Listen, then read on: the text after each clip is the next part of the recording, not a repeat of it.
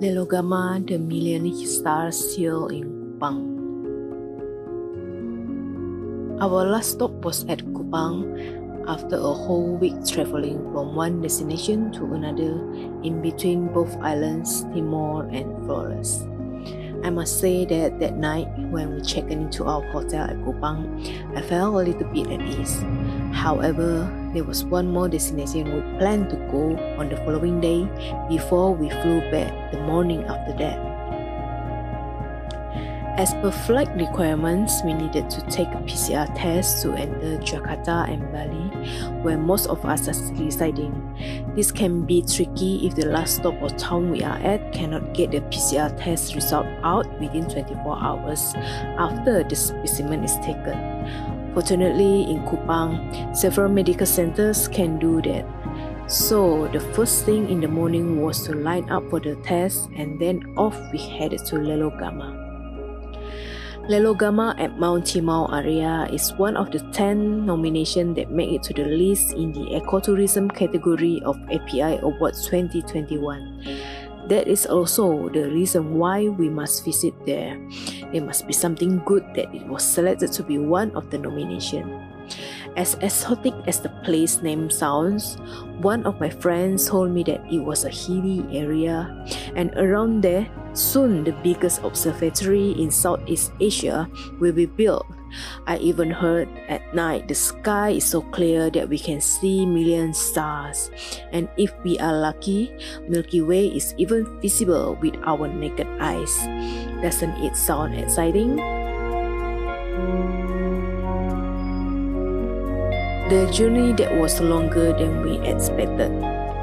I remember I checked on the time shown on my phone as we left the medical center. It was almost 10 a.m. Someone told us that it would take about two hours to get to Lelogama. So we decided to settle our lunch at some eateries that we could find along the way to the destination. We were on the last turn into the route heading to Lelogama when our friend who drove us there told us that when he went to Lelogama a few years back, it took at least another two and a half hours from this point because of the terrible route condition. We calculated that means it was close to five hours in total to get there. I wonder what happened with the two hours that we were told about.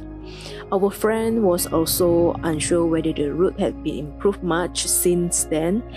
If it was still the same, then a few more hours our butt needed to sit still.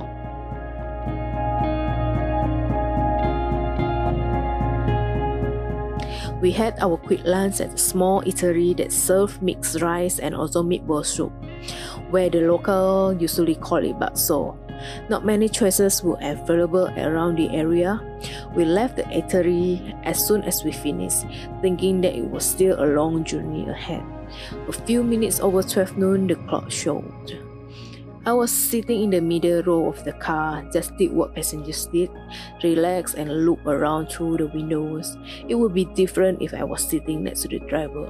I would be more alert. My bad, I didn't check on the Google map and just listen to whatever that being told to me until one of our friends that didn't come along with us to Lelogama, saying in the group chat that we should have already near to Lelogama by now. It was then I opened up the Google map to check our position and it turned out that he was right. We were only 7 kilometers away. The even better news, it wasn't even an hour yet. At some point, when we were driving through on the well-paved road, I thought that dreamy road was going to be ended after a few kilometers long. But true to be told, there was still some uneven rocky path at some section.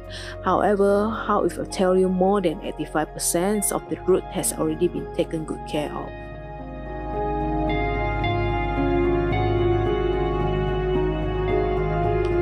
When things turn out to be better than we thought. We stopped on the side of the road next to a small shop. Along that road is also where the usual weekend market is. As we were there on Thursday, there were no any market activities. We went to the hill on the opposite of the market that seems to be higher than any others. We suppose that where the viewing point is. I saw several cows laying on the side of the path when we walked up to the top. They were curiously watching us pass by. Although we come during the time when the sun was on top of our head, the wind blowing was still chill.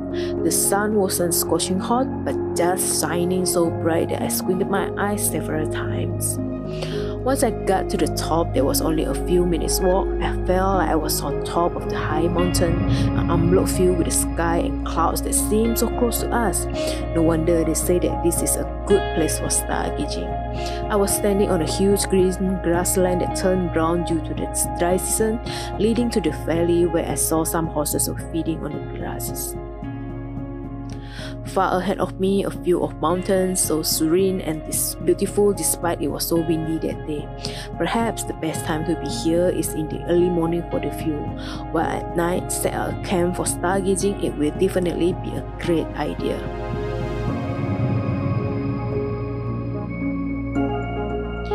Has been a while since I see a few mountains and valley. I didn't expect to see it that day at Lelogama. I think the journey that was longer than I expected was paid off. I also think that sometimes letting myself have some surprises in the trip by not doing heavy research about the place that I'm going to is good too.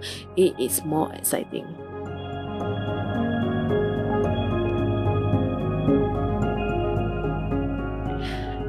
At a glance, the view looks similar to the Baliem Valley, except there is no winding road in Baliem but a river that cut through the valley. Oh, how I miss mountains and trekking. I wish we could stay overnight here for stargazing one day, although I believe it will be very cold at night.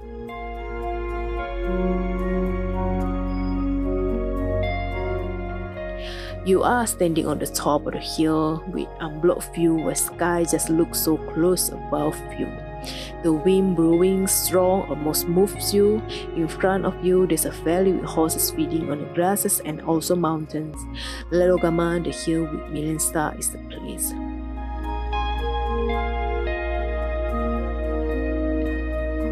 We stay at least for, for two hours just on Lelogama Hills, taking photos, enjoying the view. It was fun and turned out to be much better than I expected. So we have more time, we might have explored further the area. The Mount Timau complex is huge and we only have explored a tiny part of it. Down the road, another two hours it will get us to the observatory and another site called Batu Susun. I hope the next time I visit Lelogama, the observatory has already been completed. I would love to visit for sure and I'm so looking forward to it. And oh, so in all, it's only took us less than 3 hours to Lelogama from the Kupang city. I have been there. When will you?